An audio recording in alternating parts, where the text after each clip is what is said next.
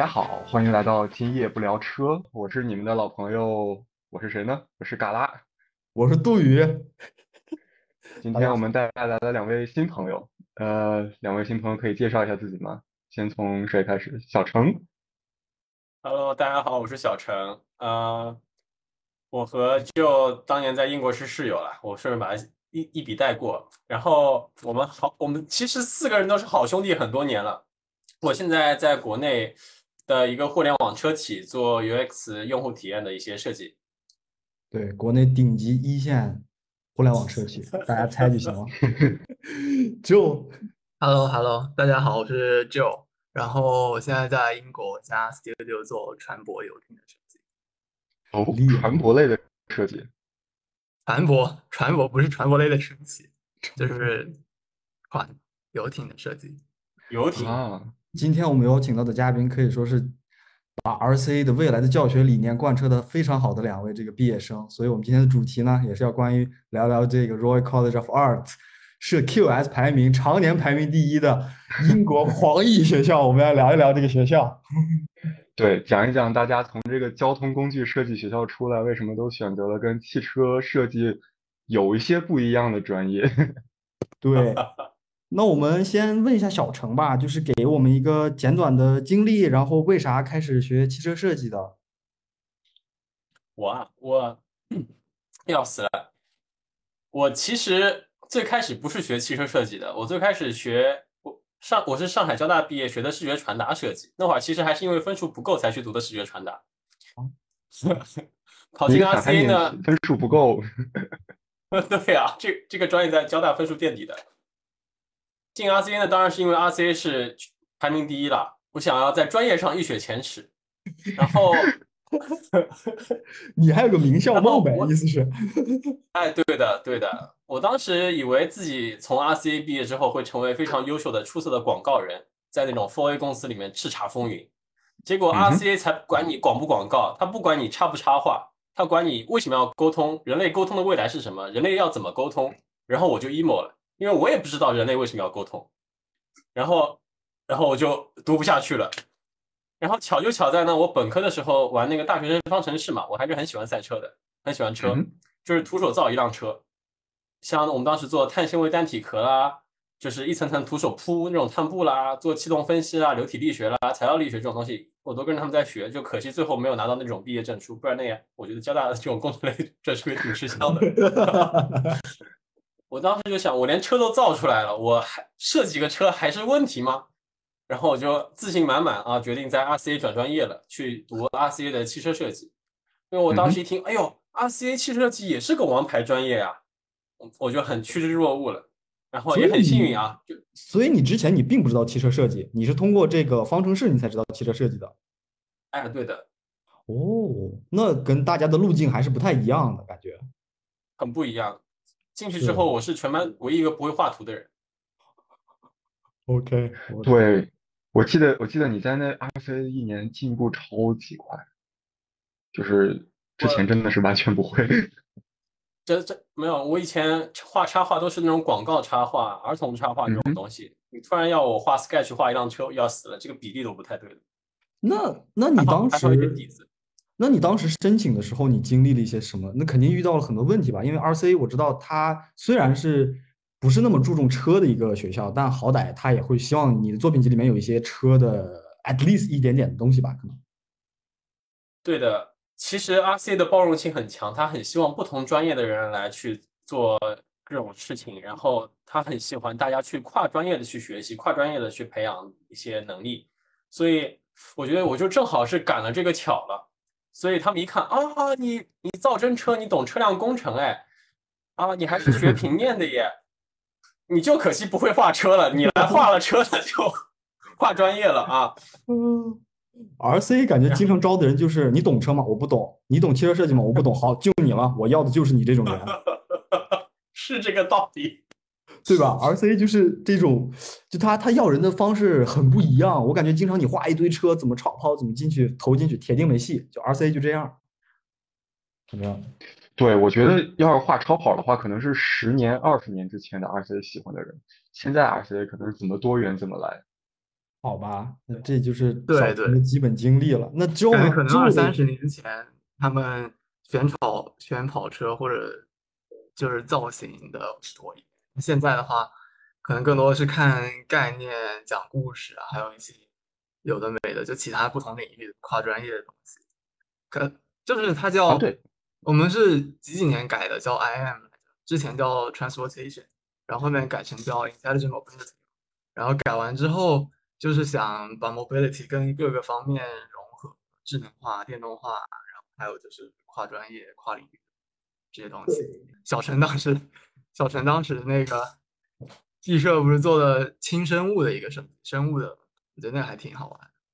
对，我觉得 R C 经常是在汽车设计领域是一个就是引领性的一个机构吧，就是一个学校，它经常提出一些呃概念性的东西。就是我觉得 R C 是第一个说自己是做 mobility 的，然后后面所有的学校都跟着 R C 的这股风潮，就说我们不做 transportation 了，我们要做 mobility，我们要做移动出行工具。就是他经常是在那个就是在走在前沿上，这也是为什么它经常是一个保持 QS 排名第一、设计的第一的一个学校。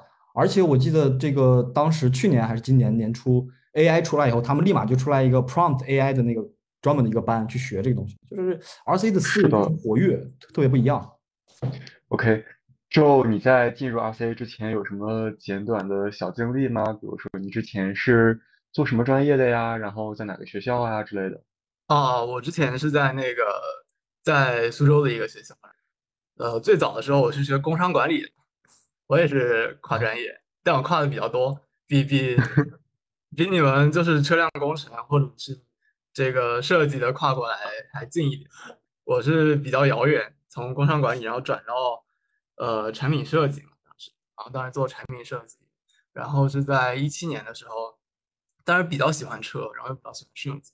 然后自己做了一个那个小项目投，当时 CDN 嘛，但是一七年的时候，一七一八年的时候，那个时候 CDN 还还挺挺好玩的，挺火，然后投了一下，但因为自己做的，其实一开始没有系统的学过汽车设计，然后就只是入了围，但是当时就是比较基础的认识，投了一下比赛，然后去北京看一下那个比赛现场，然后呃看到 Chris Bangle。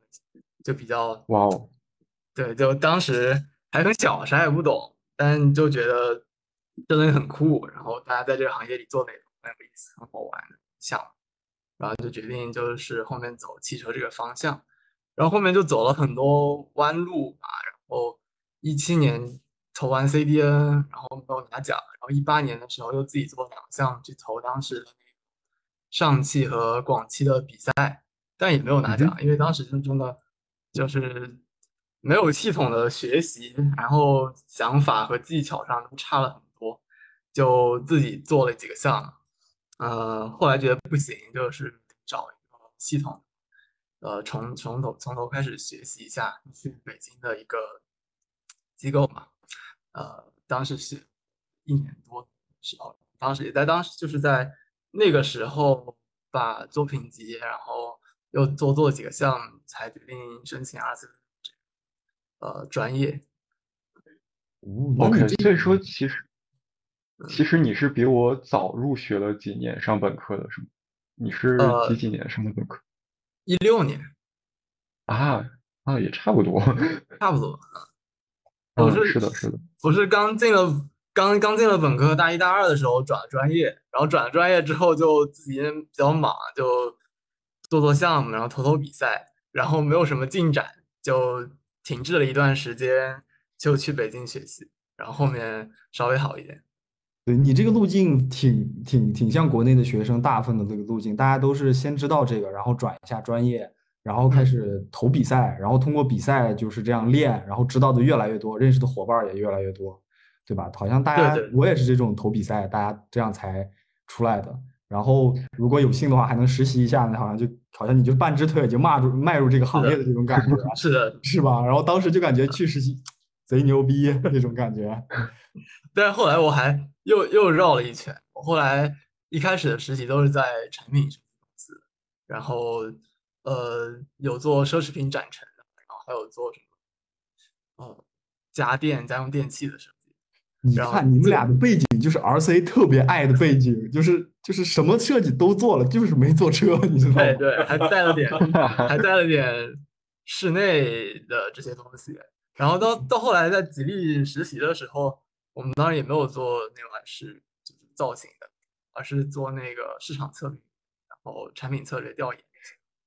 对的，哦，对，说到吉利了，那就聊聊吉利吧。就是我感觉这个产业里面好多好多人都从吉利，都是从吉利毕业的。就是聊一聊咱们当时在吉利是怎么认识的呀？然后你们当时在吉利的工作，我也蛮蛮感兴趣的，因为我跟嘎拉都是做内外饰比较传统的东西嘛。然后你们那个部门好像什么都在做，我记得你们管有在做 package。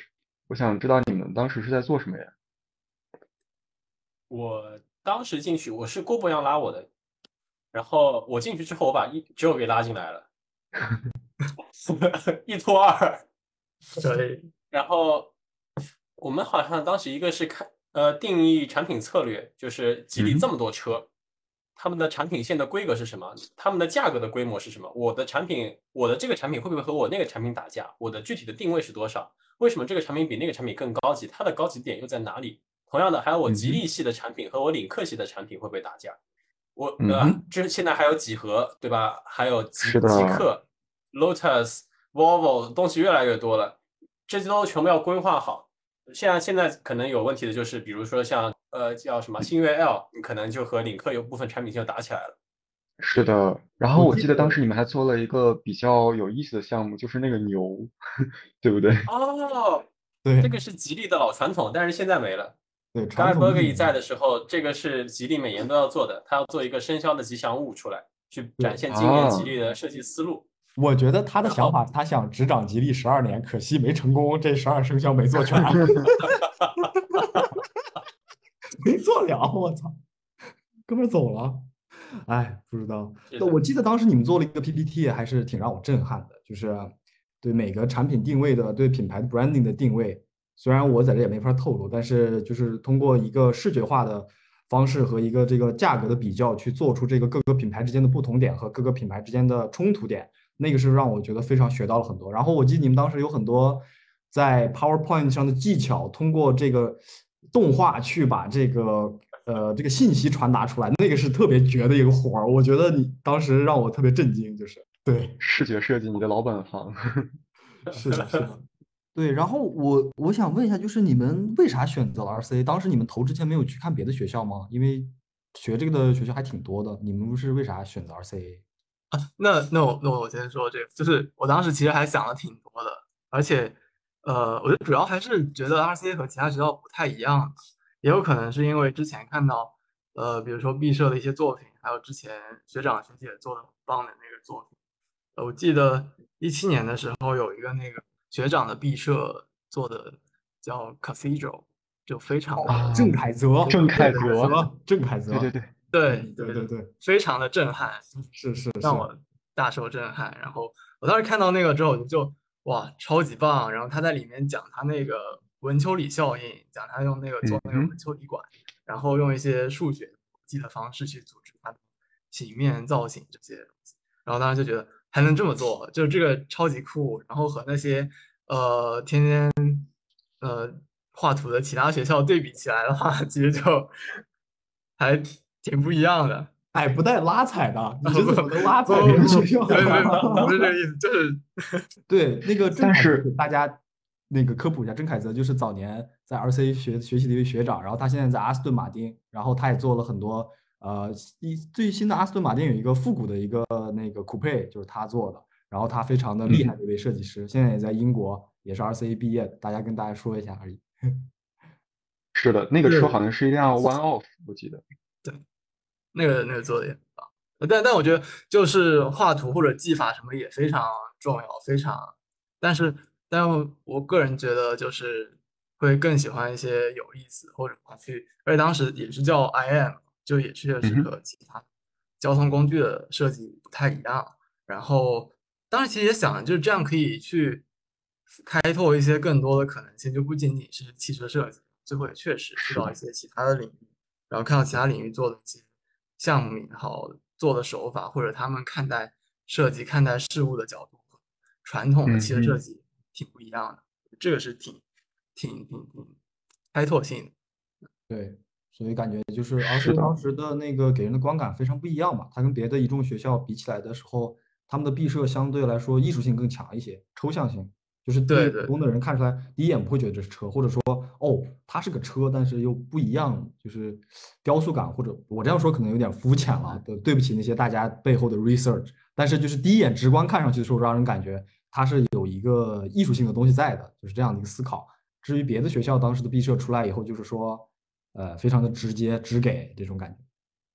对，我觉得其他学校的毕设可能更追求的是项目的合理性和能不能落地，但是 RCA 的话，就是你有什么最新的科技、最新的魔法，全都一股脑的用在最你的毕设上，只要你讲得通，然后教授能信你，然后最后都是可以的。对，其实我觉得郑凯泽的毕设也不是特别典型，有点像一个 RCA 跟 f o r s a m 的结合体，因为它还是蛮注重造型的一个项目，对不对？但是同时它在概念上和艺术性上也特别特别的强，所以说我觉得可能是 RCA 近几年最好的一个毕设之一吧。嗯，可以这样说。然后小程当时为什么选择 RCA 呀？然后当时没有选择什么，就是投什么别的学校呢？投的时候肯定广撒网全投里边的，然后我当时一轮艺是拿到了 LCC，面试的时候，LCC 的平面的教授说：“哇，我看你插画画的很好哎，你要不要来我们的插画专业？”然后反手给我塞了一个插画的 offer，我想 要死啊！我是我要学平面，我以后想做广告人的那个时候可是想的是，我学插画怎么行啊？然后剩下的就其他学校就没有那么强的竞争力，呃，因为考德国的学校还要考语言啊，然后所以综合下来就发现哦，还是 RCA 最好，然后 RCA 也给了我想要的 offer，然后我就当时就进了 RCA 了。你是一几年投的？我好像 RCA 读了三年嘛，那就是一九年，一九年对，投一九年去读的。哦，当时你是收到两个 offer，一个是呃轮艺，一个是黄奕。呃，爱丁堡啊，什么呃，那个那个叫什么南安普敦啊，这种平面类的强校都收到了。哇哦，啊，可以，好厉害！牛逼的，牛逼牛逼，不愧是不定互联网车企的设计师，互联网车。又回去做平面了。说不定这个行业没落了之后，你还可以回去再做平面了。怎么就讲到行业没落了？互联网车企不是正火着吗？对啊，这那那我我们就进入下一个问题吧。问题也比较简单，就是说你们在准备这个 RCA 之前，你你对这个 RCA 的要求，然后你在作品集里面都做了些什么？然后你对雅思又是怎么准备的呀？这些这方面有什么趣事吗？跟我们分享一下。嗯哼，周可以先来说一说。好，可以可以，就是当时当时准备作品集的时候，就放了很多其他的一些项目进去，就不光只是车。然后车的话，当时投比赛，还有在在北京学习的时候一些项目，然后还放了一些其他的产品设计，然后还有一些、呃就八竿子打不着的项目，可能这个就是他们觉得会感兴趣。而且当时准备那个，当时我们要录一个视频嘛，当时在那个视频里面其实讲了，就跟那个聊了更多的是关于空间，关于呃建筑或者室内人和这个空间的关系，然后包括怎么去，就汽车虽然也是一个移动的空间，但是它其实跟建筑或者是一些大的空间上有一些可以对应对照的地方。然后当时，呃，我记得在当时申请的时候就提到很多日本建筑师，然后就讲就日本建筑师其实对作品也好，或者对以后设计理念会有一些影响，然后想去把他们的一些理念运用到汽车里，然后我不太确定，但是他们当时就感觉对这个可能还比较感兴趣，觉得比较好玩，去把更多的建筑理念带到汽车设计、移动空间设计。对，我感觉这是前几年大概就是之前比较流行的一种，就是做作品集的方式吧。我记得我当时投的时候也会经常融入，呃，那个建筑设计，把建筑设计或者什么拉进来做做到汽车里面。然后这样的话，好像这是一个潮流吧。但好像这两年好像不怎么不做这个东西了。但是之前特别火，我感觉这个这个理念吧，算是。哦，是的，是的，而且感觉像路虎它的一些设计，还有之前做的概念的设计，其实也挺没有那种建筑的感觉，或者现代主义的一些影子在里面。对，而且建筑其实我当时想的是，建筑里面其实有更多的一些可能性，包括材料的可能性。然后，呃，当时汽车还没有像现在，像现在极星有用那种可回收，然后生物的有机的材料、硅的材料做。然后当时都还比较普通传统的那些。然后其实想是建筑领域反而有更多是呃，可回什么海洋回收材料，或者是一些呃有机的材料在里面。对对，而且我觉得好像建筑专业这个里面有更多的哲学性，有更多的什么什么主义之类的。啊，对好像对对对，对对对好像它是各个就是各个话题的研发者，而我们汽车设计只是在跟随各个潮流，所以说一直在借借鉴这个建筑设计，好像也是有情可原的。主要建汽车设计太太肤浅了，就是 就是上来就是这车要帅，这车要性感，这车要酷炫，就是你如果经常说这种话吧，就让人觉得你是一个非常就是特别怎么说呢，美式的设计师。当时不是那个美国的那个开宗立派的那个哥们儿，通用的设计师不是做的这个吗？他当时就说的理念就是说，让汽车要逐渐的让它过时，那样的话消费者才会买。这个就就就非常消费主义啊，对，就对，然后大家赚钱，为了资本主义对服务。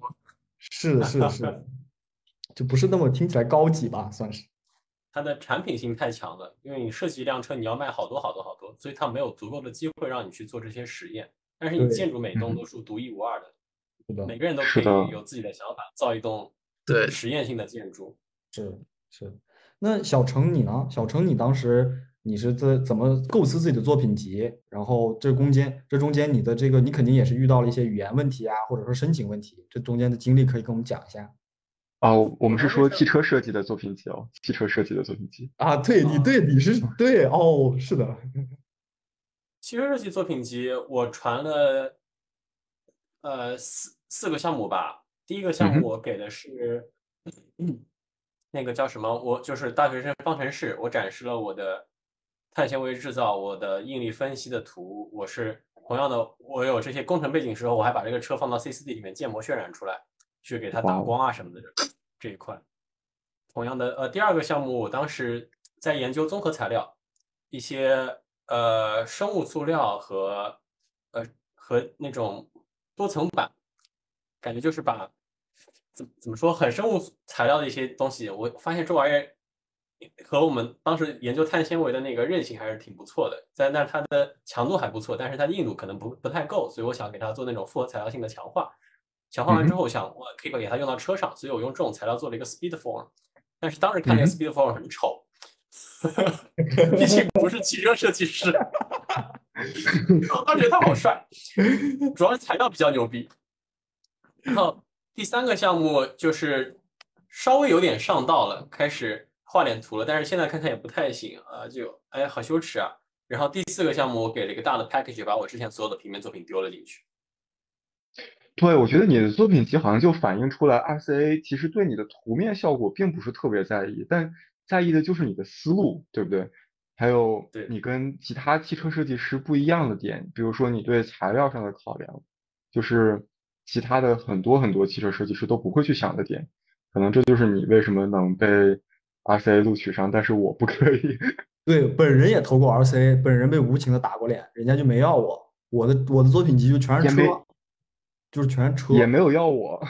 对，就是。RCA 的培养方向可能不是想让你一毕业出来之后立马成为一个外饰设计师或者内饰设计师，他让你沉下心来思考思考，你为什么要做汽车设计师？让你去留学一学，想一想，想一想，脑子里想想为什么，什么是汽车设计，你要干什么，这种感觉然后就转行了。啊，对对对对。哦，对，然后大家当时对语言方面有什么准备吗？你们是去之前提前考了雅思还是怎么样？我记得 RCA 的要求好像还可以，是六点五分，对吧？总分。有然后小分，他有小分要求的，他是正经有小分要求，嗯，呃，六点五小分是几？五点五最次嘛，最次是五点五，好像是。啊。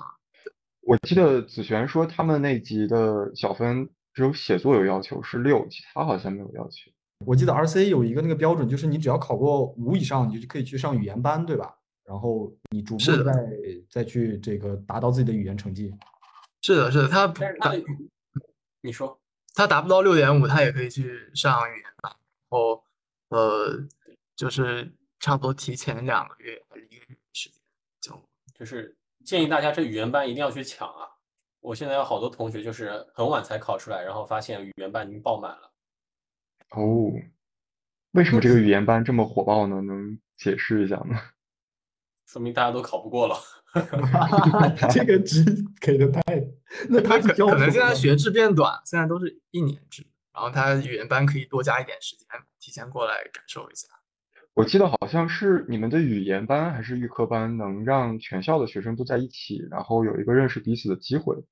呃，语言班感觉更多还是设计学院，好像啊，我不知道，预科班倒是所有专业都放在一起的，然后什么雕塑啦、油画啦、摄影啦、con 什么 contemporary art practice 啦，然后还有写作的人都放在了一起。啊，语言班跟预科班又有什么区别呢？它呃，对预预科班是 graduate diploma，他颁不出硕士证书，但它颁的那 graduate diploma 证书是就是仅限在英国使用，哦国外中国不认证证书。OK，哦，对，说到这，跟大家说一下，这个汽车设计院校有的证书还不认，有的大家得学择校要自己，如果想回国发展，这个证书大家都想混个文凭的话，还是得谨慎选选择学校。哦，对，我记得有一个很有很有意思的故事。之前我听说有一个 f o r s a m 毕业的大呃同学，然后去投上汽大众，结果上汽大众的 HR 把他卡了，因为说 f o r s a m 是技校。对 full time 全称还不是大学，它是应用科技什么，对吧？我我记不应清对，用技术学应用技术大学。对，应用技术大学是是一个技校，在德国那个体系不是分俩吗？好像是对吧？相当于对国内的大专和本科这种。这有点不小心伤害到了一些广大的 full time 听众啊，full time 的这个同学们，但但现实就是这样子，没办法。没有没有关系，没有关系，下一期我们再把他们拉过来道歉。OK，但是 RCA 还是一个就是认可度非常非常高的学校，我记得它好像连续多少年在 QS 上面排名都是第一了，对吧？对，是的，很多年。嗯我记得我当时升学校的时候，我会每年关注那 QS 排行嘛，然后每年他们都第一。然后他们在国内也有一个自己的公众号吧，好像是有一个专门的公众号介绍自己学校。嗯然后每次发布了以后，他们都会说我校又得第一，牛逼，我们学校最牛逼，每次都会说是的，其实我其实排名这个，呃，就是也很有争议。其实我们，我感觉我们在学校的时候，对排名这个东西，就因为每个专业之间的资源分配、师资的分配都很不均衡，然后现在学制也改短啊，然后当时听说有其他专业还呃裁撤了一些老师什么的，就因为疫情那个这些事情。而且我们当时还上了很久那个网课，呃，嗯对，就一一个是因为疫情，一个也可能是因为学校那边想缩减成就赚一笔什么。我听说你们当时还有学校罢课了是吧？老师好像是罢工，然后搞学生上不了课，是有这么个事儿。英国都有，英国日常罢工整个英国都是。这都是这 OK，样。好吧。英国罢工都是一百五十几所学校一起罢。我的天呐。哎，但咱们在 Start 还没有经历过罢工哦，Start 的老师都还是蛮这个法国可是罢工发源地啊，怎么可以不罢工啊？法国怎么可以不罢工？法国罢工传承异能，我们在法国，我感觉动不动就是火车停下了，公交车停下了，大家不要往市区里走，打砸抢，然后小心，反正经常经常的事儿。然后一罢工，大家就说今天这课大家上网课，就这样。但我们还好吧，遇到的因为法我们学校不是在市中心，所以就暂时不会被波及到，还好。对，我们一般都是因为交通系统罢工去上不了课，不是学校罢工、老师罢工上不了课。法嗯国人法国的那个地铁票巨贵，然后一块九毛钱，然后公交车也一块九毛钱，欧元啊，那可是转人民币那都快十块钱打一个坐公交，在国内根本没法想象这件事情。然后他们还嫌那钱少我，们法国地铁逃票不是家常便饭的技能吗？对，然后他们 哎，我不知道法国人是怎么想的，反正也逃票，然后也抓票吧，然后一一次罚五十，我记得是。然后被逃票被抓罚五十欧。对，我记得好像就是你一直逃票的话，其实是更划算的，因为抓到一次也就五十，但是被抓到的几率也不高。五十块月票，是，基本上他最搞笑的是搞笑的是，如果你有票但你没刷，他就罚你十欧，所以你可以一直有这个票，然后不刷，你就你就可以一直逃。基本月票，因为他如果你买那个年票很贵的，将近五六百欧呢，那很贵的。那我干嘛不逃呢？是，当当时我在法国的时候他们还教我逃票，就是把那个闸机给我拉着，说你赶快从这儿进，不用不用快走刷那个，对，快走快走。对，法国人还有一点特别搞笑，就是他们连厕所都要逃，因为在这儿上个厕所，大家也知道，欧洲这边上厕所特别困难，你要找公共的那个厕所，你还要投钱，基本上要五毛。我记得我来的时候是五毛钱，现在已经涨到两块钱了，在市中心上涨价厕所。然后他们就是，如果前一个人上完厕所，他会把那门拉着等下一个人进来，那样他就可以做一次好人。我好几次就被那样免费上过厕所。热热情好客法国人，对对对，他们也痛恨那个吧，我估计是。哎，哎，但是在德国这边上厕所是会给你返返消费券儿的，就是我记得投一个一欧的硬币上厕所，然后会给你返 五厕毛所过钱的券儿。不去了。这个反正大家来欧洲就知道，这个国内的厕所是多么的好，大商场你到处都可以上厕所，在这儿真的是把我每天出门之前都排干净了，我就 信心满满才出门，没那个自信我都不敢出门，真的。那那杜宇在德国可以多多多上一上，多 多来点消费券。我手里面一把消费券儿，现在。哦，行，咱们咱们咱们把话题拉回来一些啊，就是回到那个预科班的事情，好像预科班还是蛮推荐大家上的，是吗？小程在这个预科班遇到了好多小姐姐，这个预科班的事情可以给大家讲一下吗？呃，预科班就是不同于语言班啊，语言班仅限 master 或者好像预科班也可以报吧，我我不太清楚。它是就是那种暑开学前两个月的课程是上那个语言班，整天就是让你读课文啊什么的，但我具体也没有参加，所以我不太清楚。预科班是呃现在应该是在白城校区，然后他在写字楼里面直接包了个大平层下来，其实整体的工作条件都比 都比 Kensington 校区要好得多。呃，他是把所有的专业都拉在了一起，然后大家全部打通了，等于你会认识到 communication 的、graphic 的、illustration 的、fashion textile，对吧？product design、interior design、architecture、contemporary art practice、photography、sculpture、painting，所有的专业，所有人全在那里，然后，然后他会强迫你们去，所有人一起听课，所有人一起分组训练，他们还会分组。这个组里只有我一个产品设计师，剩下的还有一个 fashion 的，剩下一个 painting 的，另外一个什么 communication 的，反正各个专业强制让你们跨专业的去交流。于是你就啊、原来那些专业在做这种事情，那个专业的人在思考这个事情，而他们他们才知道，原来我在想这种东西。那还是有对我觉得交流的一个地方。是的，我觉得这是别的学校欠缺的东西，就是别的学校就是这个专业只 focus 在这个事情上面，而永远不会跟其他专业交流。这个我觉得还是 RCA 很大的一个优点，但缺点就是要多花钱，对不对？对的，基本上和 master 是差不多的价钱。这么贵，但是当时你们交 RCA 的学费是交了多少？三万四千，三万三，三万三千镑。对，现在说啊，当时的33八了学学现在涨价了，而且现在汇率贵，所以确实还可以。啊，对，感觉来国外读书是汇率才是最关心的，国内之前没感觉。是汇率一下涨了好多，现在都九点二、九点三。对，英镑涨得挺高的，反正。我的天呐，我们当时嗯在欧洲爽玩的时候才只有八。是啊，对，我我记得你们来法国那个假期的那个汇率是最低的嘛？当时那个人民币还是挺强势的感觉。对对，当时欧元是六点几，我英镑都快跌到七。对，是的，还是很便宜的一次花费。好吧，那我们再聊聊 RCA 的这个读书体验吧。你们讲讲你们课程，因为我知道 RCA 的那个特别有名的一点就是他会邀请非常强的设计师，像那个苹果的呃 Ev 对吧？他不是当时是你们的校长对吧？然后他还有邀请雷克萨斯过来跟你们，就是他经常会邀请一些非常顶级的品牌来跟你们有一些课程合作，这个是别的学校一本基本上没有的资源，因为 RCA 有很强的这个社会影响力和校友是非常非常庞大的一个校友资源，所以有很多的这种有意思的课可以给我们讲一讲吗？呃，这种有意思的课程啊，我记得我们毕设是和 Bentley 联名的，嗯，但是好像好像因为我做的不是特别好，就是因为 Bentley 还是很注重造型这一块内外饰的，而我非常强烈的在研，当时在研究军事体，研究生物材料，所以 Bentley 不太理我，这块我参与度不是那么高。哦，当时哦我们有一个课是是和那个起亚现代的那个，就是小哦陈当时做那个帆船的时候，就是嗯就做的很棒，然后和那个老大交流还挺多的，我记得。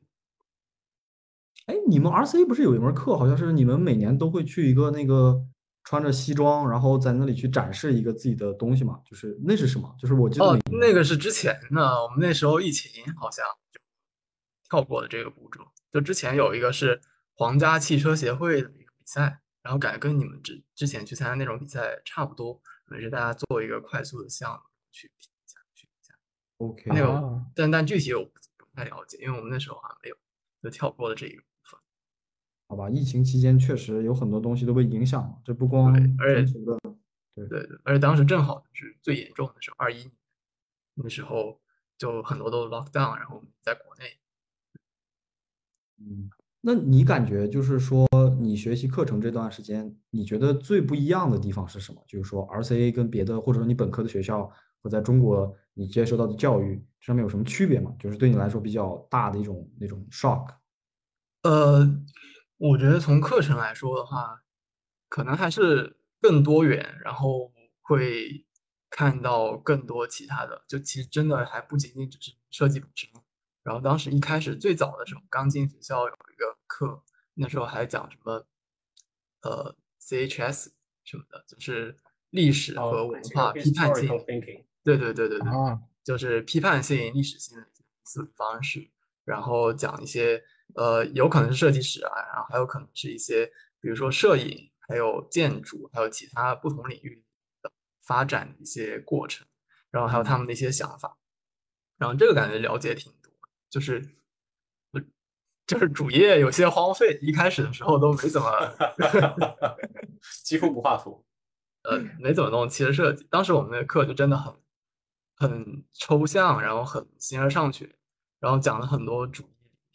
然后小陈当时，你不是还有上那个什么性别和那些就是哦，性别对，他有跨性别的那个课，给大家科普为什么英国对吧 LGBT 这这一块东西，他们有非常详细的研究，让你去尊重每一种人。还有什么有意思的选修课吗？对，当时我们那个呃有 Peter Schreier，对，刚刚就提到的，啊带了我们一整个学期，每周都有 tutorial，一对一的，还是很爽。那他有他的设计理念是什么？或者说他你让你感觉就是特别不一样的点是什么？嗯，具体讲一讲。我当时在做一艘帆船吧，然后 Peter Schreier 不会只盯着说，哦，你这个造型不对，你这个不好看，他会更关注你这个项目到底是为了什么做的，你的市场空缺是什么，我我打造这个产品到底是为了什么服务的，我想提供一个什么样的体验，然后他也不会说你这个内饰画的不好看，他会说我的我在这个过程中的一整个经历，我的动线是什么？这种事情。就就当时，呃，Peter Schreier 是八十年代，应该七九年、八零年那个时候从网易毕业的，学的汽车设计，那个时候还是 transportation，然后很传统。然后当时他毕业了之后去了大众、奥迪，然后在奥迪做了很多年，然后做到很高的位置。后来零几年的时候去了现代奥迪 TT 就是他做的。对对对，当时新甲壳虫 TT A 六那时候做的很好，然后后来零几年的时候去了现代起亚嘛，啊、后面就一直当那个设计总监，然后后面好像是呃是什么设计领域里面在车企任职最高的嘛，他到当了 E CEO，嗯，他后来去中国企业了吗？他去了起亚，现在在起亚还是在起亚？啊还是在起亚，啊，对，，OK OK，小程讲一下他当时是怎么给你们上网课的吧？啊，Peter Schreier 给我们上网课就是全完全是一对一的，然后每周都有 tutorial，这点非常幸福。然后我觉得 Peter Schreier 给我们上课，比起普通的做造型的老师，当然黄远也没有普通的做造型的老师，嗯，他更多的点在于，不在于你这船好不好看，你的比例对不对，你的内饰帅不帅，它在于他问你，你这艘船的市场空缺是什么？你要打的是什么的市场空白？你要和什么东西竞争？是和船去竞争吗？还是去和陆地上的交通竞争？还是去和酒店竞争？你的目标到底是什么？你设计这艘船的目的是什么？而不在于我确定了我今天要造艘船。另外，他也不管你这个内部风设计风格，它的点在于你要给用户一个什么样的体验？你的里面的动线是干嘛？你的流程是什么？你在船上待多久？在船上待这么久的情况下，他干什么事情？你不可能打 Switch 从早打到晚，所以它的设计思考思考会更加宏观一些，从一个嗯，确实是从总监的角度来思考你为什么要做这件产品，而不是可能一个小的 design leader 来看你这东西设计的好不好看。对，对，我感觉这个 CEO 的层面的确跟 Title start 的那些呃 junior 和 senior 设计师的角度是完全不一样的哦。start 还是会看造型的方面会更多一些，但是呃 RCA 的角度更更像是在从战略的角度出发，对吧？对，对对，然后当时我记得还讲到，就是车或者说这个产品本身和外界的一些联系之类的，就是讲汽车也是整个城市的一部分，然后也是整个就大的交通环境、大的整个通行的一部分。然后这个车和整个城市和道路和交通网络之间的一些联系关系，这样。嗯哼。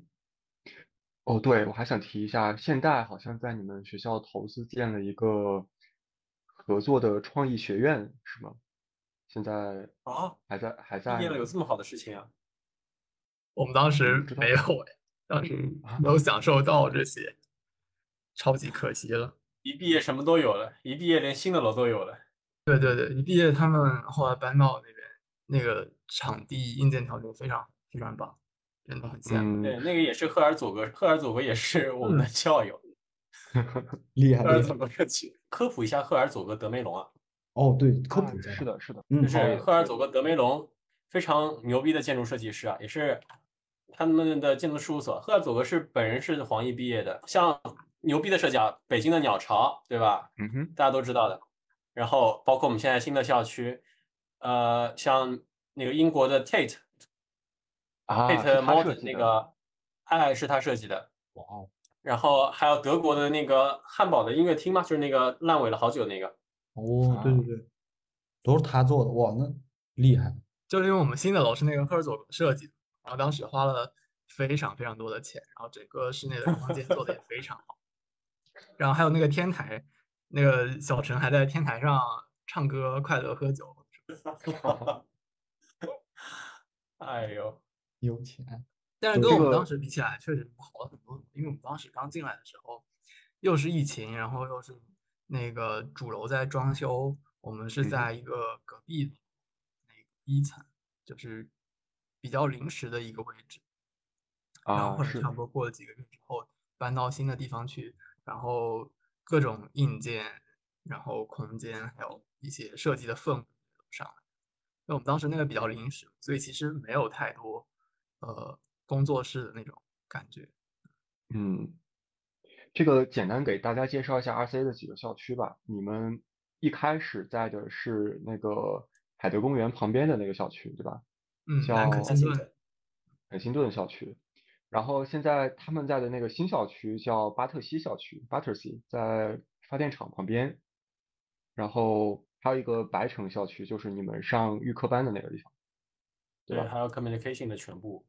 啊。不，RCA 还是资源上有一说一，跟 R Center 这两个学校就是在设计上面资源是非常强大的，然后各方面的硬件设施呃就是非常好。因为我们学校的硬件可以说是没有，基本就是没有，那桌子都是特别烂的一个桌子，我感觉那桌子应该是自建校以来就用那个桌子吧，我估计。讲讲你们毕设吧，你们毕设是当时是这个经历是什么样子的？RCA 的毕业展到最后展出这段经历，那那我们前面要不先讲讲我们当时还有一些其他的经历，就是在毕设之前。讲讲讲讲可以的，可以的。讲。因为因为我们当时其实还挺挺有意思的。我们刚到那个英国的时候，都去了那个 Goodwood Revival，嗯哼，啊，然后就看了很多那个老爷车，然后这个我觉得其实还挺不一样的，就是在英国这边，它有本身很浓厚的这个汽车文化，然后去看那些很多修复的车、经典的车，然后呃五六十年前的车，现在在赛道上跑得可快了，那种感觉其实跟那个是第一次，就是感觉在和国内的文化氛围上面很不一样的东西。是的，我觉得英国的汽车文化跟其他国家最不一样的一点，好像就是英国是一切赛车文化正在发生的地方，好像大部分的 F1 总部呀，然后各种赛车的研发中心啊，都集中在那么一小一小片那个赛车谷的区域，所以说大家还是都很喜欢赛车呀这些事情。是的，是的，而且那时候感觉就会碰到一些 街上碰到一些很朴素的大叔，然后一回到赛道上开着他 E-Type，然后在 跑道上狂飙。是的。我们当时的房东一个老大爷，他以前就嗯是卡特汉姆的工程师。卡特汉姆是以前的一个 F 一的车队，只不过比的不太好，或者说成绩非常不好。从我们家的装修就知道，他们卡特汉姆的车有多么的拼凑。对，他们的车到现在都是一种拼凑的感觉，就是特别外露的的一个，就是就像只是一个机械的零装，就是你骑在那个发动机上，对对对，是那种感觉的对，关键部件好用就行，其余部件能用就行。对，就是英国赛车很典型的一个拼凑风格，就是什么样的草根都可以参与这个赛车活动。对，英国的赛事好像也很多，对吧？英国好像各项 赛事，就是那种业余的、职业的好多了。Top Gear 不都是拍的那些赛事都有的让你觉得很奇葩吗？还有什么伦敦大巴比赛，好像那种，啊，是的，是的，对，特别特别夸张。，英国的卡丁车入门门槛也比较低，它跟国内的价格甚甚至是差不多的，甚至还便宜一些。哇，那好嗯对对对，而且讲到 Top Gear，我有一次我们两个去开卡丁车的时候，还跟 Top Gear 里面比赛，一个人坐公交，一个人骑自行车穿越伦敦，看谁更快到达终点。啊，是哇，因为公共交通现在实在不行，地铁又罢工。检测了一下骑自行车伦敦的公共交通，哎，伦敦的伦敦实在是也是伦敦也是个挺好的城市吧。但伦敦我觉得跟欧洲别的地方一比，它的豪车特别多，什么尤其劳斯莱斯那种就是遍地，然后对对，它是个金融中心，所以说很多有钱人。欧洲的有钱人都往这儿跑，是嗯在巴黎看不见什么好车，真的。啊对，每次从每次从伦敦一回到巴黎，我感觉这些人是买不起车还是怎么样，在巴黎都是一些破破烂烂的小雷诺呀、小标志啊，在伦敦，哇，大家至少都是 BBA 起步的。对，感觉巴黎治安的不好带来的影响就是有钱人都开始逃离巴黎。是的，嗯，巴黎伦敦治安还不错的，就是所有人都在往伦敦挤那种感觉。对对，对，特别是南肯辛顿的那片区域，然后但可能也我觉得本地人其实倒不多，更多的看到很多中东牌照，然后或者是俄罗斯的那过来的，他们买然后太可怕了。然后黑五的时候，那时候劳力士打八折，我想给我爸买块表，结果前面一个大哥白头巾的，也不是我前面，就是前面的前面的前面一个白头巾大哥，这个这个这个这个这个这个这个这个这个这个我不要，剩下的我都要。哇，我就没买成。天呐，八折劳力士，气死我了。哇，八折劳力士真的很便宜，那已经劳力士都打折，那已经很便宜了。然后我们当时在街上经常看到那个呃有几次看到 Cheryl，然后还有几次是那个嗯迈凯伦，对，塞纳都看了好多次。对对，塞纳好多次，一场塞纳。我我在巴黎从来没见过迈凯伦，我只有在我唯一一次见迈凯伦就是在德国，我看到那还是迈凯伦的入门款，真的。巴黎我见过最好的车就是法拉利的那个 Roma，真的。我而且看在 真的，这是真的，就是就是可能也是我孤陋寡闻吧，但是我反正走在街上就是随机野生法拉利，那就是我见过最好的了。而且哎在 Goodwood 的那种地方，就是还挺挺好玩的，就大家车都很贵，然后车底盘都很低，像大牛那种，然后他直接就停在草地上，而且停了一整排过去，就感觉哇不太珍惜汽车底盘的样子。然后那些迈凯伦也是用来玩的，不是对对对，用来摆。就是就是还对比还挺强烈的，跟他们的一些使用场景，英国的特殊使用场景。对是的，我们来聊聊对老师的看法吧。对，可以我们来聊聊 David Sissing 吧，我们的导师，我和 Joe 的导师。David Sissing 非常有趣，他是一个东德人，他小时候哦深受东德文化的洗礼和社会主义主义的洗礼，我觉得他比我们还红，有时 候。我的天，他经常回忆说，他小时候啊，我从路边捡的马口铁罐啦，捡的易拉罐啦，捡的树枝、木材都可以带到回收站去回收，因为 everything is recyclable。然后他们会给他在那个小卡片上敲个章，集满十个章，你可以拿这个章去冰激凌店换冰激凌，因为所有东西都是国营的，都是公家的，所以路上非常非常干净。他爸爸有一辆车，那个车呢也都是可回收的。大家也知道，当时东德时候，那个那那个车的质量其实也不是那么的好。但是它的车身钣金是棉花厂的，呃，那个额相当于废物产出吧，一种合成塑料，但是塑料也不老。好处就是这个车开到十年了不行了，他爸把这个车再开回厂里面去，原封不动再开一辆新的出来，因为都是公家的。哇哦，直到柏林墙倒掉的那一天，奔驰开进来了，宝马开进来，哇，那个车太好了，我们家那是什么 东西啊？然后整个东德就颓废了，大家都自闭且抑郁了。他爸爸的车厂倒闭了，然后路边全是垃圾。哇哇，哦！我记得所以他是那个时候想想想着去奔驰的嘛。可能是的。他们当时有一个华约版的 Formula One，你们知道吗？就是呃，看着看着欧洲西方世界搞了一个 Formula One，然后苏联他们也搞了一个自己的 Formula One，就是一个减配到极致版本的草根表演。那风格应该挺不一样的，毕竟 Formula One 这种商业性质很强的比赛，很难想象在社会主义国家进行。对，Anyway，棉花一厂的代表队，钢铁一厂的代表队。我们我们拉回来，就是 David Sissing 他后来有什么职业发展吗？他在来 RCA 之前，他做了一些什么？他一开始是在呃奔驰，然后当时奔驰的那个几个 SUV 设计嗯哼。在做，然后后面他去也在布加迪待过一段时间，，OK，但是布加迪我不记得有是具体做哪个项目，但因为布加迪本身车型就很少，嗯。对，他说他当时在整个大众集团里面的一个实验，一个像工作室一样的东西工作吧。然后那那个工作室又接触到布加迪的项目，又接触到宾利的项目，后面他就完全就跳去宾利了，成了一个跳板。，OK。然后他现在是全职在 RCA 教书吗？还是有什么兼有自己的工作室。啊？对，然后我还记得他是那个 Ink Tank Academy 的导师，是吗？对的，对 Ink Tank Academy 对，我记得在教一些古早的东西，比如说他当时的那个 TVR，他也是 TVR 的外饰设计师，啊啊，对，是的，那那个但是那辆 TVR 至今都没有生产出来，不知道这企业能不能活下去了。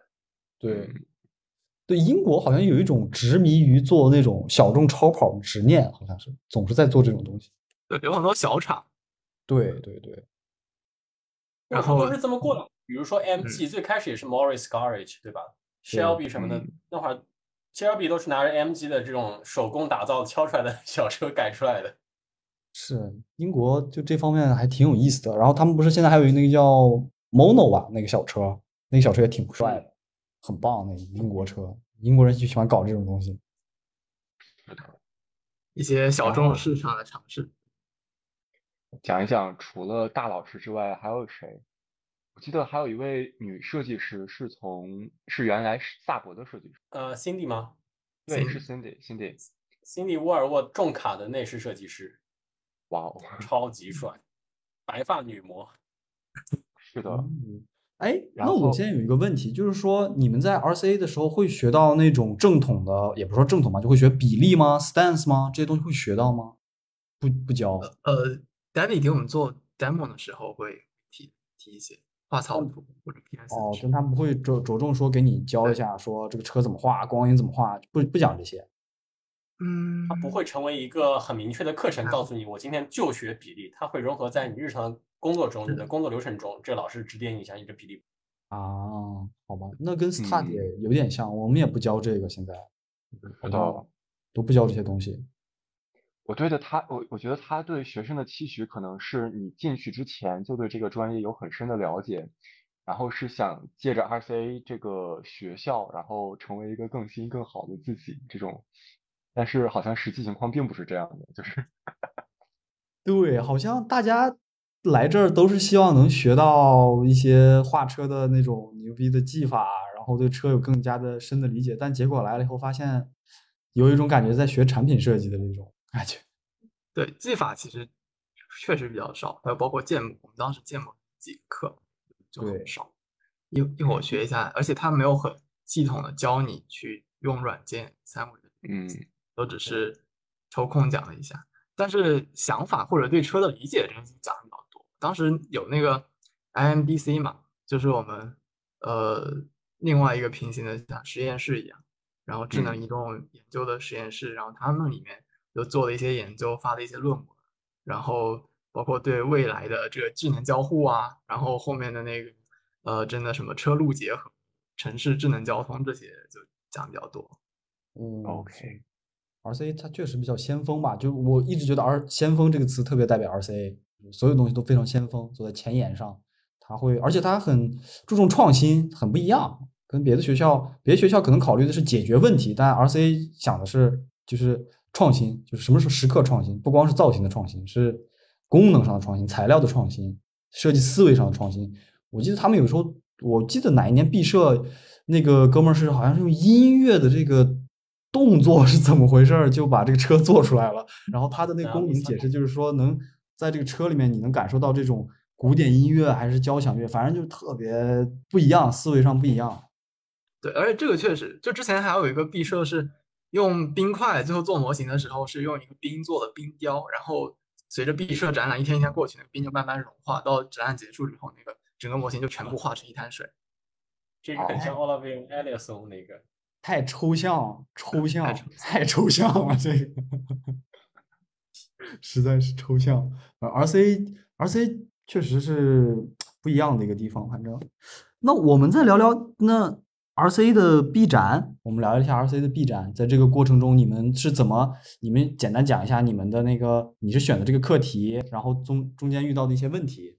那我抛砖引玉一下，我的毕业设计。我们其实很遗憾，我们当年没有一个线下的毕业展，就因为疫情给取消掉了。嗯，变成一个线上的一个 broadcast 性质的一种论坛。OK。然后我的毕设做的是用种蘑菇的方式种一辆车出来。哇哦，好 RCA 哦。呃，切入点是一些非洲中部的国家，你交通运输不方便，那我不可能设计一辆车。因为因为不止我一个人在思考这个问题，你网上一搜会有很多设计师给非洲设计车，各种各样帅的，轮子大的，对吧？底盘高的，对。对然后，呃，哎，完了，迈凯伦 F 一设计师叫叫什么来着？就是他也他也给非洲做过相似设计。他的他比如说他他他觉得我用集装箱运过去，我一辆集装箱传统只能运一辆车，我能把这个车像宜家家具一样叠起来，然后。哎，一个集装箱可以现在可以运十辆车，到那儿让非洲人自己装起来，想法是好的。最后这事儿又失败了，因为你本质上这个车是在英国生产，这就成本就不会下得来，对吧？啊，非洲人根本用不起英国人造的东西。对所以当时我也是在导师不断的批判、批判、批判中，就啊，看来设计大轮子、设计高底盘已经不是重点了，重点在怎么让非洲人自己自己能造出车来，而且在几乎没有工业基础的一个情况下。哦，特别是非洲中部，连工厂都没有，然后就想种蘑菇，他们可以像糊泥巴一样把这坨菌丝糊成那个形状，然后等它晒干了，它就变成硬了。然后我们也测试了它那个材料屈服强度，测试它和不同的木材混合起来之后，它这个东西有有多硬，又有多刚，又有多软，对吧？对，我觉得这个就是挺不一样的一个点吧。就是必就就这面学东西，呃，你要做一个东西，必须要有一个很好的一个故事，然后你的这个 solid background，然后你的 function 必须是解决一个实际在生活当中的问题。如果你说我要解决人类在火星上开车的这个困扰，那他们是不会信的。是的，然后这期间其实 RCA 的资源就非常的充分啊。我做的时候，你看我要种蘑菇，可是我本科学士传的，我怎么会种蘑菇呢？哦，这个是旧给我的资源，它就就的一个好兄弟在帝国理工是做生物的，那位大哥教我种的蘑菇。然后 RCA 也帮我联系了资源，有一个剑桥的导师，然后跑到剑桥去，去去他们的实验室，去给他们的教授汇报工作，然后去给这个我种出来那块蘑菇去做材料的测试，然后再种更多的蘑菇。其实叫菌丝体哈，说蘑菇可能好理解一些。对对对，是的。哇，那你这个还是挺挺先锋、挺概念的一个东西。我们在 Start 做的都是上来就是要解决什么问题，然后 Mike 直接说，我们一开始提了非常就是抽象的这些东西，比什么中国文化之类的，然后他就会说，你必须把这跟车联系起来，然后你就傻眼了，这玩意儿怎么跟车联系起来？就他最终最终他还是要一个车，他就是 Start 就是这样子，他不像 RC 会给你。就是非常放飞嘛，就是你你要解决实际问题，但是这个过程中你解决的办法可以非常的自由，对吧？你畅想就好了。当时在家里种蘑菇，确实还挺好玩的。这种蘑菇还是开着，我承认暖气费有一部分是我的原因。还能还能就一边做项目一边吃蘑菇。哇，所以你们是真种了一个蘑菇，去研究那个各个形态当中会有什么变化，是吗？呃。种蘑菇主要还是为了材料。对我记我记得你后面还在家里买了一台 3D 打印机，然后把那台车的剩余部分都打印出来了。啊，是的，3D 打印机其实就是后期，因为实在种蘑菇种太多了，材料玩太多了，你还是得要回归一下我们交通的本质。我们得要有一辆车，就是我当我们也有工程的同学支持我去研究这个结构。怎样才能让这个蘑菇种出来的车应力上是最合理的？这车不会因为我载东载东西多而断掉，但那车不好看，而且看上去非常粗糙。但是你想，非洲人虽然穷，但不代表他们想要一个 rubbish，他们不想要一个垃圾车，他们也要一个好 看的好看的车，对吧？你又要结合造型，又要又要结合这个之前那一坨东西，啊，还是很有挑战性的。哇，就相当于你自己。自己联系了一个工程团队，然后让他们给你提出来了各种设计限制，然后你再从设计方面去解决这些问题。哇，我觉得还是一个很难得的经历。后期都快变成项目经理了。有一个全球化的团队做。对，厉害厉害。那 Joe 呢？Joe，你的毕设是大概什么样子的情况？我毕设当时是就是选的更多是交互方向，因为当时想下来觉得 Joe 的呃智能化。然后可交互，然后加上一些情绪化在这些交互里面，呃，是可能是未来的发展的一个方向。就呃，不知道现在那个小陈你们做的那些东西会不会有关系？是的，你的猜测是对的，就是这个方向。然后，但当时的话，其实也遇到很多问题，因为呃时间比较紧，当时也不算是，因为比如说毕设做一整年嘛，但是我们当时其实是几。两三个月的时间，最后做的一个 final major project，然后这个时间太紧，那也就导致其实跟老师沟通的时候有点有点呃，就是很难去明白他真正想要的是什么。他只是说你现在这个做的不太行，不到位，然后需要去改，就有点像有点像你们上一次上一期节目里面聊到，就是说他他会否定，但是又没有给出一个很明确的方向，让你自己去。尝试更多的、更更多的不同的可能性，然后最后再再说哪个会更好一点。但一开始是有一个比较迷茫的阶段，然后又因为时间比较紧，所以其实，嗯，对我来说，我当时其实没有很充分的理解到老师他真正想要什么。就如果有更多时间的话，就可以聊更多，可以聊就是老师最背后的这个，就他不光是评判你的项目，可能背后有一个很完整的一个。逻辑在这里，但当时其实就没太 get 到他这个点，所以一开始是挺迷茫。然后后面交互又做了很多，比如心理学上的研究，还有认知行为学的研究，就是人在这个车内情绪啊，还有他对这个车信任的程度，还有对自动驾驶驾驶呃接管你操作时候的一些人的情绪上的反馈、行为上的反馈，然后。最后其实想到的是做一个，呃，用灯光交互装置，然后可控的磁流体、流体的一些效果来做到的一些呃呃多模态交互的一个一个呃交互项目，有点像，就更多的不是在呃内外饰的造型上，而是一个介于这个交互的媒介，用什么样的媒介能够更好的和人情绪上发生互动，然后让这个媒介呈现出这个车的状态，包括这个车，比如说是如何做辅助驾驶的决策，这个车是如何，呃，就是相当于就就有点像之前他们讲的车是智能的机器人，然后它能够理解你，然后能够从情绪上给你一些的支持，然后在开车的时候或者自动驾驶它自己跑的时候，它能够给你一些安全感，就它对你来说并不是一个一个你无法了解的东西，它对你来说是可以有一些东西可以把它的决策过程，把它的思路通过一些交互的方式呈现在你面前。对，哇，你这个感觉思考了很多。我说旧的这个思考路线，现在看来完全是正确的。我们现在做的这种自动驾驶的东西，嗯虽然开的很好，开的很准，识别东西非常棒，但是用户其实是非常慌的。对你看着这个装桶抓的就过来了，车一点动作都没有，结果到快要撞上的时候，他一把哗扭过去了。对其实用户的心里是非常非常不安的。对对，对我们是当时体验这个全自动驾驶，哇，一身汗，我什么都没干，我已经湿透了。太太可怕了，是吧？你就是这种不信任感和安全感实在是太缺失。对，哦，确实，这个需要通过设计上的一些小巧思，或者说一些方式体验去解决这个问题，不可能说靠机器突然自己转变的时候，你不可能完全百分百对相信它对，。因为因为比如说自动驾驶的时候，你作为乘客来说，你其实对车里面包括它的数据、它的传感器那些发生的东西，你其实知道的很少，你只是就坐在座椅上。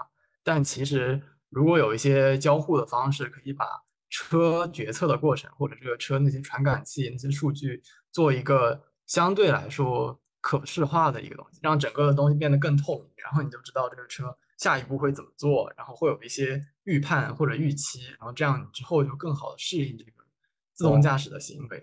你这个点说的很好，我就感觉这也是可以一个，比如说做内饰的同学可以去思考的点。如果说我们经常看到的内饰的那些设计方案是就四个座儿，然后对着坐，然后就一个漂亮的内饰完了。但其实如果你能往深层次去思考，说我有漂亮内饰的前提下，我还有一些故事板去讲述我这个交互的逻辑和我一些固定的，因为未来可能车内是除了四个座椅以外，可能你还有一个更具象的一个东西去告诉你这个车的思考的方式和什么样，可能会对用户感觉它是一个真像一个 robot 一样，有一个人一样在告诉你我要怎么样，可能会更好，就是一个也是一个很好的点，我觉得设计思路的点。对对，而且当时其实想到，比如说现在车里面很多都放屏幕嘛，像宝马那个大屏，但这个嗯其实屏幕终究还是在二维上的。对，嗯那就是我这会儿我们插入一块，那未来车一定都会是充满了屏幕吗？你们觉得这是短期的趋势就是肯定不会是这样的，或者因为因为如果一旦车里面全都是屏幕，你其实跟这个车本身的关系就不大了，更多在意的是屏幕上的内容。呃，那屏幕上可能放个电影，可能打游戏，那就就其实跟设计已经完全没有关系了。但我觉得这也就脱离了消费电子。对对对对，就变成了你坐在一个大平板里，用个 iPad，其实跟一样。对，昨天不是特斯拉的新的那个 Model 三不是发布了吗？然后它连那个怀挡都取消了，就特别是的就一点是的感觉，是它打打打转向灯要按按钮，对对这个，我我我不理解，就是我会有很强的说我想控制住这个东西的感觉，就是如果按按钮体验不是很好吧，我感觉，尤其是是挡这个东西，我很我觉得我很难接受，说是在屏幕上去摁这个东西，说是啊前进后退或者是 D 档 P 档，我会觉得很操作，你必须还要再看一下，你没有盲操的这个可能性了，相当于。是的，而且尤其是这个车机死机了，我很难想象它怎么停车、倒车之类的，对啊，你没电了怎么办？对很不安全。是啊，就我觉得有可能是另一种趋势，就是本身这个车也变成消费电子的一部分，它把那个这方向盘上按钮其实就就就像做游戏机一样在做，就像做游戏手柄一样在做。然后我个人不太理解，但是可能会是以后的一个趋势，因为毕竟更多的人他其实一开始他先接触的是一个手机一个平板，他一开始生下来就没有接触车这个东西。他其实已经嗯适应了平板的这种操作方式、这种交互逻辑，然后到车里面的话，它就特别是一些呃就怎么说，比我们年纪小一点的，就对。他一开始其实并不是接触的，并不是一个机械的结构，是一开始就是手机上的这个平面的交互结构，所以可能他们反而会更适应这样的东西。对，一代人一代人的思维方式不一样对嘛，就就是另一代人。对，这是可能下一代的人的想法了。我们觉得什么四指捏合啦、左滑右滑、三指滑动是非常创新的一些设计，我们也真的看得出来。但是那帮小朋友对他们来说，这个是天生的东西，这个世界就是应该是三指滑动，四指往上一推，一捏合就结束的东西。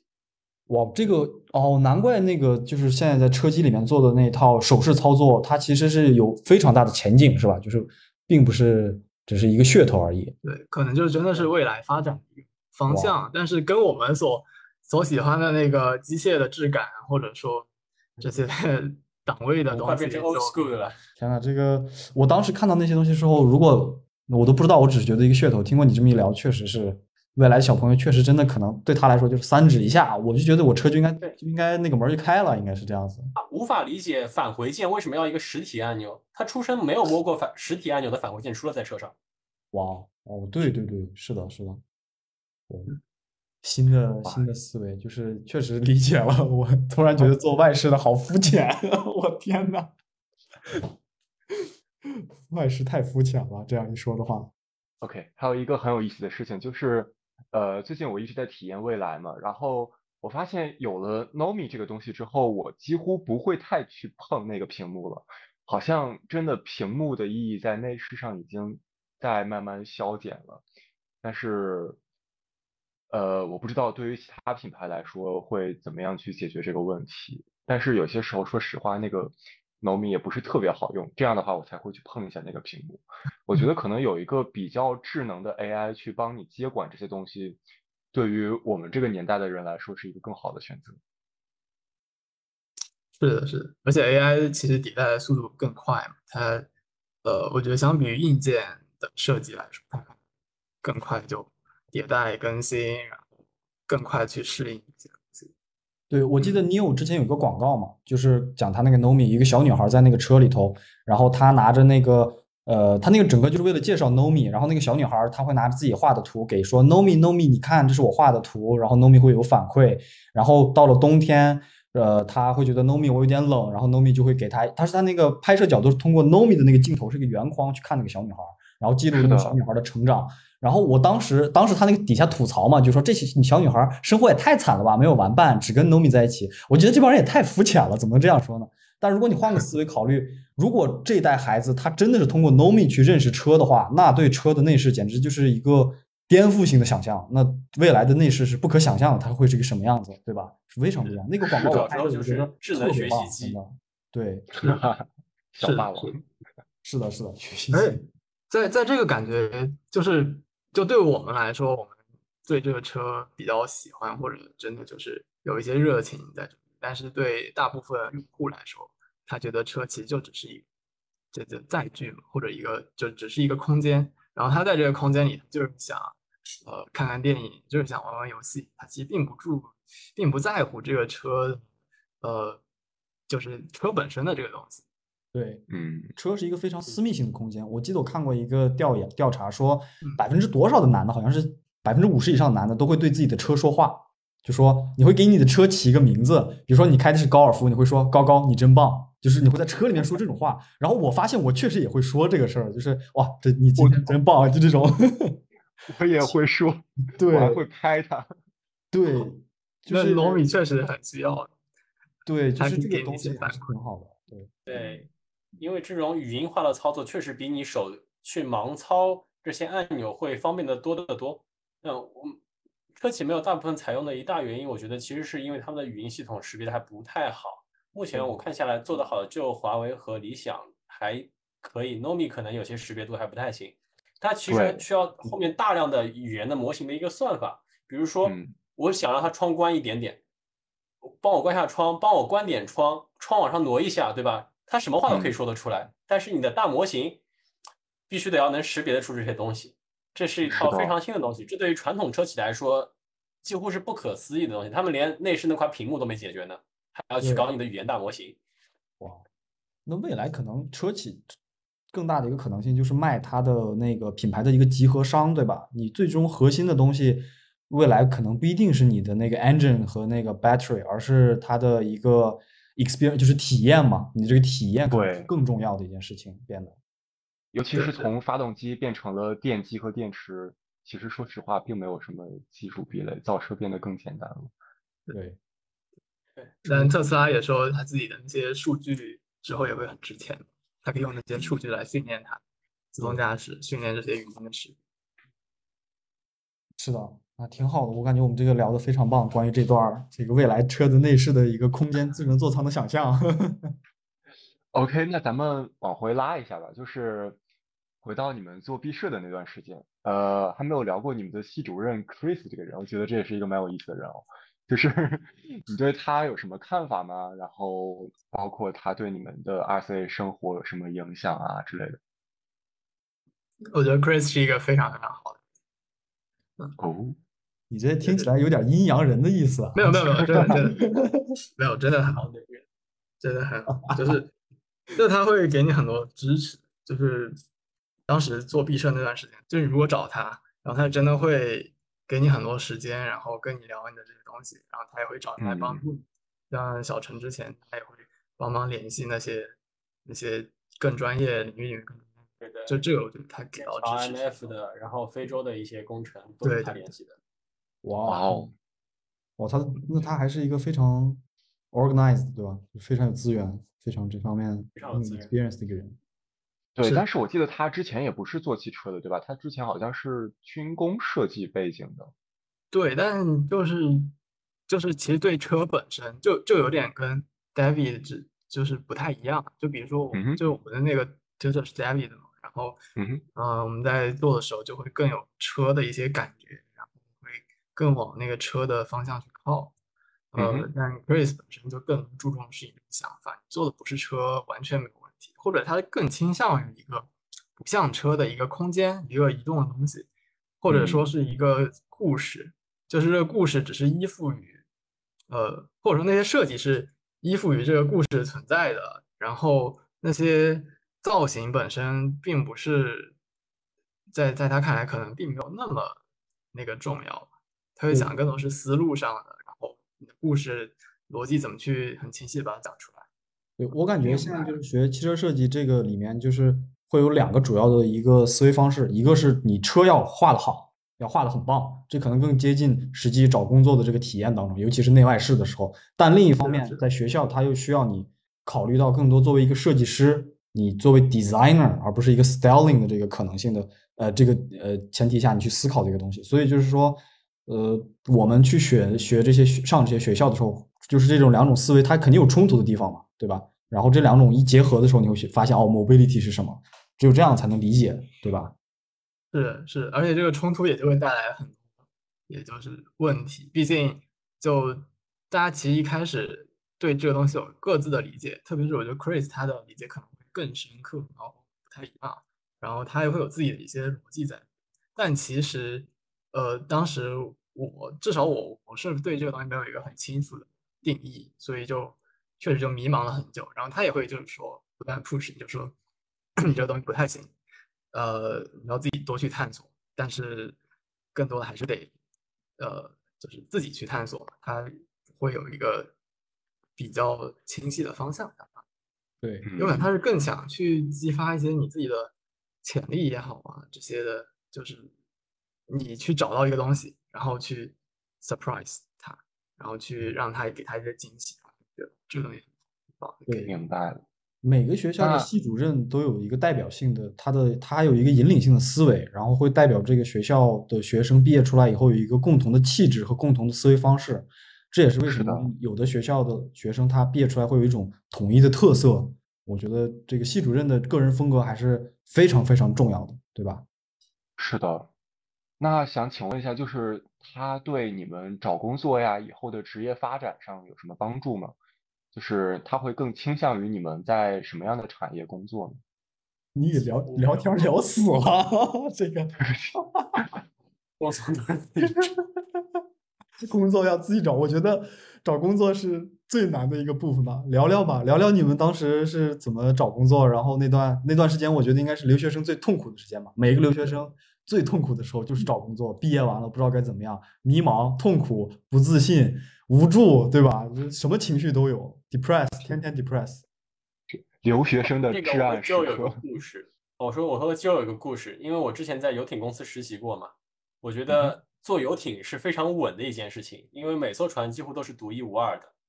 它的外的饰就像造建筑，就是就是学建筑的，它的内饰就是学室内设计的，对吧？是的，每每条船都需要一个设计师团队单独做，所以这个人工就摆在这里。它不像车，我设计完了十万辆、二十万辆这样产的。同样的，游艇这个门槛很高，买它的人只有富豪，不像我们每家每户都需要设计师来装潢。所以黄奕的逼格摆在这里，which means 你作为黄奕的设计师去设计游艇，一定能找到工作，这个很稳。哪怕你在国外找不到，你进回国内一听啊，黄奕的，你海星都可以去，就是所有游艇你都可以去。我是这么建议 Joe 的，嗯，然后 Joe 就听进去了。Joe 是怎么建议我们的？他他说啊，就是他刚刚也提到了，就是这种交互体呃体验啦，智能座舱的体验啦，这种座舱体验才是未来的一个方向。做内外饰可能不再是我们未来要卷的和一个工作的核心了。呃我也听进去了，然后我就我就做智能座舱去了，你俩相互听取了对方的意见。对，这挺好的，我觉得很棒。你俩这个主要是说的都很准，然后确实也都做到了，也确实现在就是发生的事情，对吧？当时你们的判断是非常准确的。嗯对，当时但确实也有很长一段时间是很迷茫，然后纠结。呃，而且当时其实说实话，有点就是过度思考，或者说就是想太多了。然后，呃，特别是对汽车这一块，我当时觉得，呃，就是有一些多少有些同质化在，呃，但但这是我个人很肤浅，因为我其实我就理解还不够深入，但确实就多少有点，就车对我来说就更同质化，然后它不会像是零几年的时候，或者说呃，或者说宝马的 i 系列刚出来的时候那种是很不一样，然后跟那种黄金时代，呃，有一些距离。现在更多的就是更大众化，然后更智能化，然后像手机一样标准的一个产品啊，跟呃，就就我所理解的那种，如果设计师要做一个很重要的部分在这里面，你做一些很夸张的东西，可能最好回到七八十年代，然后你可以做一些很 drama 的东西，超级酷的一些。对，这个就是 RCA 的气质吧。我觉得 RCA 的学生，不管是去之前还是去之后，他可能吸吸引的都是同一批人。这种气质就是有一种啊，我要创新，我要思考，我要跟别人不一样的一个地方。我接触过很多 RCA 的学生和同学嘛，然后他们都会就像你说的一样，我觉得车现在同质化太严重了，尤其是这个电动化以后，车变成电子消费品，那长得真的是一个，大家就随便看吧，国内那路上的车那长得都一样，哇，贯穿灯那就全都上贯穿灯、贯穿尾灯。然后车内要有 Nomi，好，你今天上 Nomi，我也要上个什么 Jimmy，对吧？什么都有，就同质化实在太严重。这个，这个可能就是可能是这个新兴事物出现的时候，大家一开始不知道该怎么办。然后就像 iPhone 出来了以后，好多都学 iPhone 的那个 UI 的那个逻辑一样，所以可能这这也没办法，这电子电子消费品就会有这样一个可，就是一种，你说它是惯性吧，也也能说是惯性，可能是。对对，所以当时其实就。呃，有产生了一些怀疑，但也就是，但也挺好奇，就是说，最终这个车的形态作为呃家庭的交通工具啊，或者是就日常使用的东西，它最终呢会是一个什么样的形态？它就会真的就真的就跟手机一样，跟平板一样在做。嗯哼，对，还是挺不一样的吧。那找工作，那后续你们是如何？就是一个到了顶级互联网车企，一个做了豪华游艇设计师，这个路程又是什么样子？我发现就给我的意见比我给他的意见更更有用。就是我去找交互这一块啊，然后用户体验这一块，基本上国内的车企都拿了一圈了，但是国外的巨星全部都吃满了。正常。呃，对，然后我就在也挺肤浅的，在国内挑了一个薪资最高的就冲了。对，挺好的嘛。就很好啊，这就很很顺利。对挣钱还是第一位的。对对对对，真的是真的是。是的，没没钱都是扯淡，有时候。对我我当时也是就拒了很被拒了很多嘛，然后呃后来是去年的时候去一个船展，就在摩纳哥的那个游艇展上面，然后去认识了一些设计师，然后是一些工作室他们，然后后面聊一聊，然后后面又经过了很长一段时间，然后就有有机会可以去试一下去，然后国外也比较注重这种就是行业的交流啊这些的，就感觉之前其实在学校里面的时候，呃，参与的比较少，就相对来说比较封闭的状态。然后如果打开的话，会对求职，然后多去参加这些活动，肯定会对求职这些更多帮助。对是的，就是包括就是我们留学生的一个，也不是留学生吧，就大家在外面的这些学生找工作的一个痛点，就是你大概投一百份，你就做好一百份都会被拒的可能性，就是这样的，非常正常。这个是对，我觉得最难的点一开始就是不认识人，你不知道应该投给对谁。对在领英上投盲投的话，真的会就是在 HR 第一关就会被卡住。但是如果把作品集塞给设计师的话，就会好很多很多。是的，是的。OK，那呃，Joe，现在你是 base 在伦敦吗？然后在啊给伦敦的设计厂工作是吗 呃，这不在伦敦，是在 Hampshire。？Hampshire 哦，但是你现在还住在伦敦哦。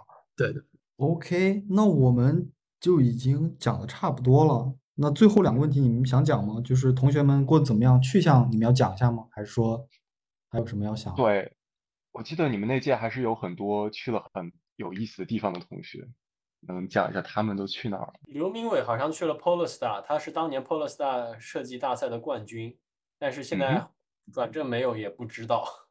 不转正，就是转正这个已转正了经对对对，哦他，已经很不错。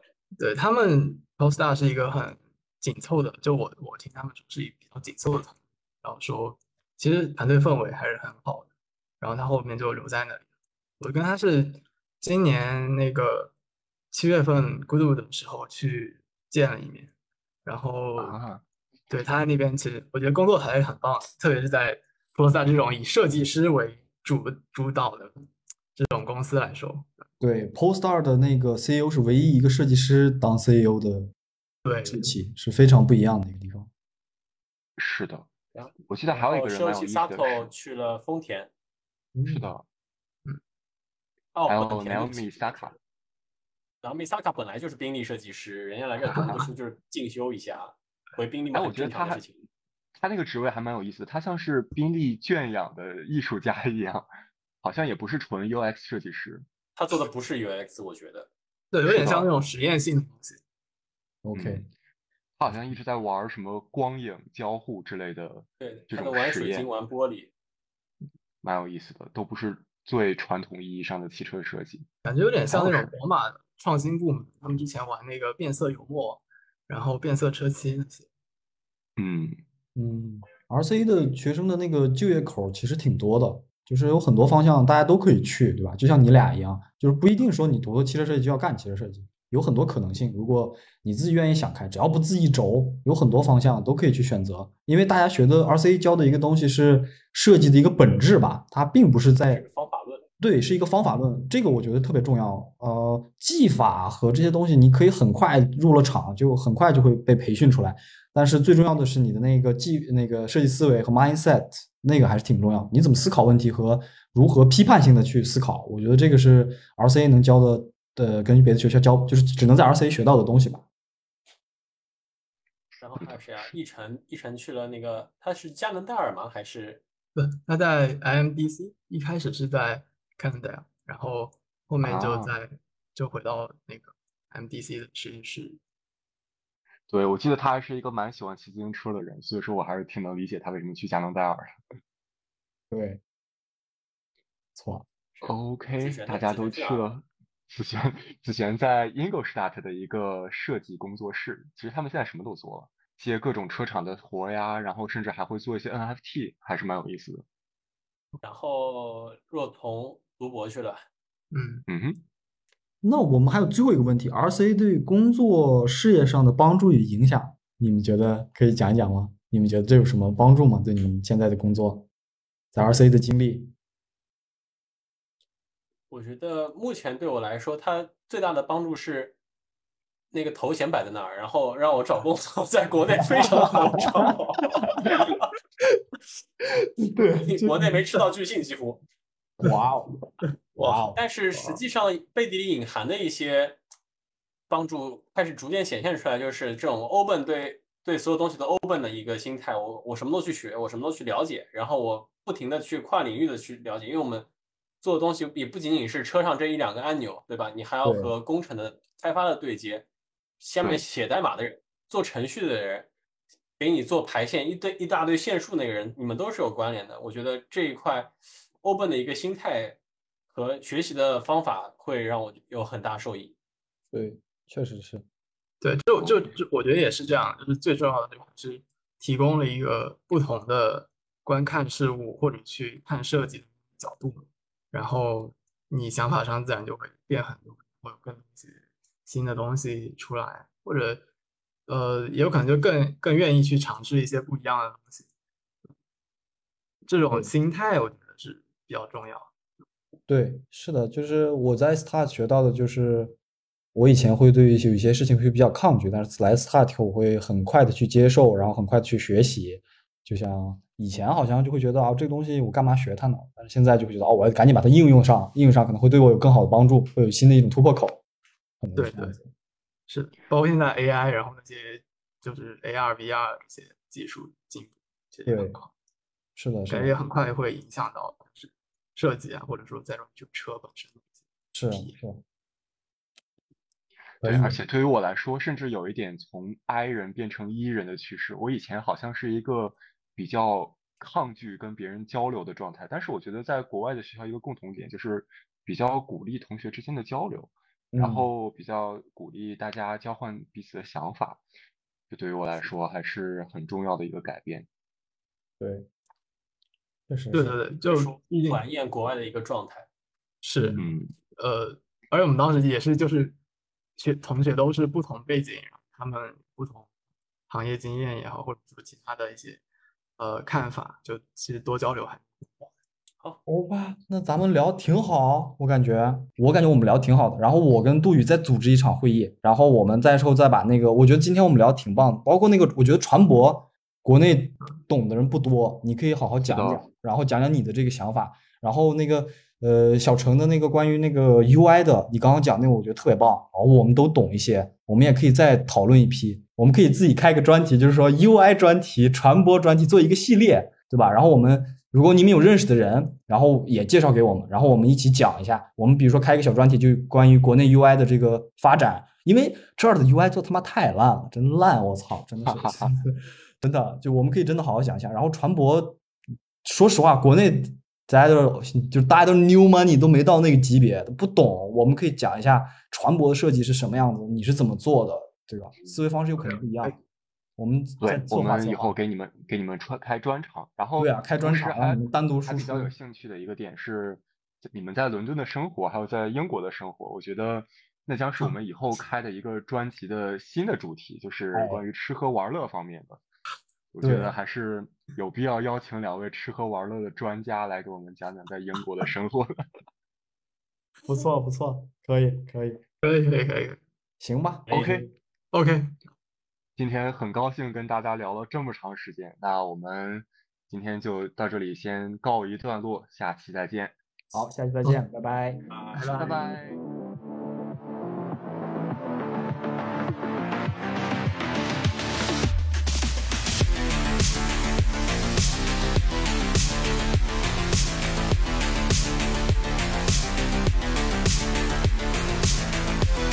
We'll be right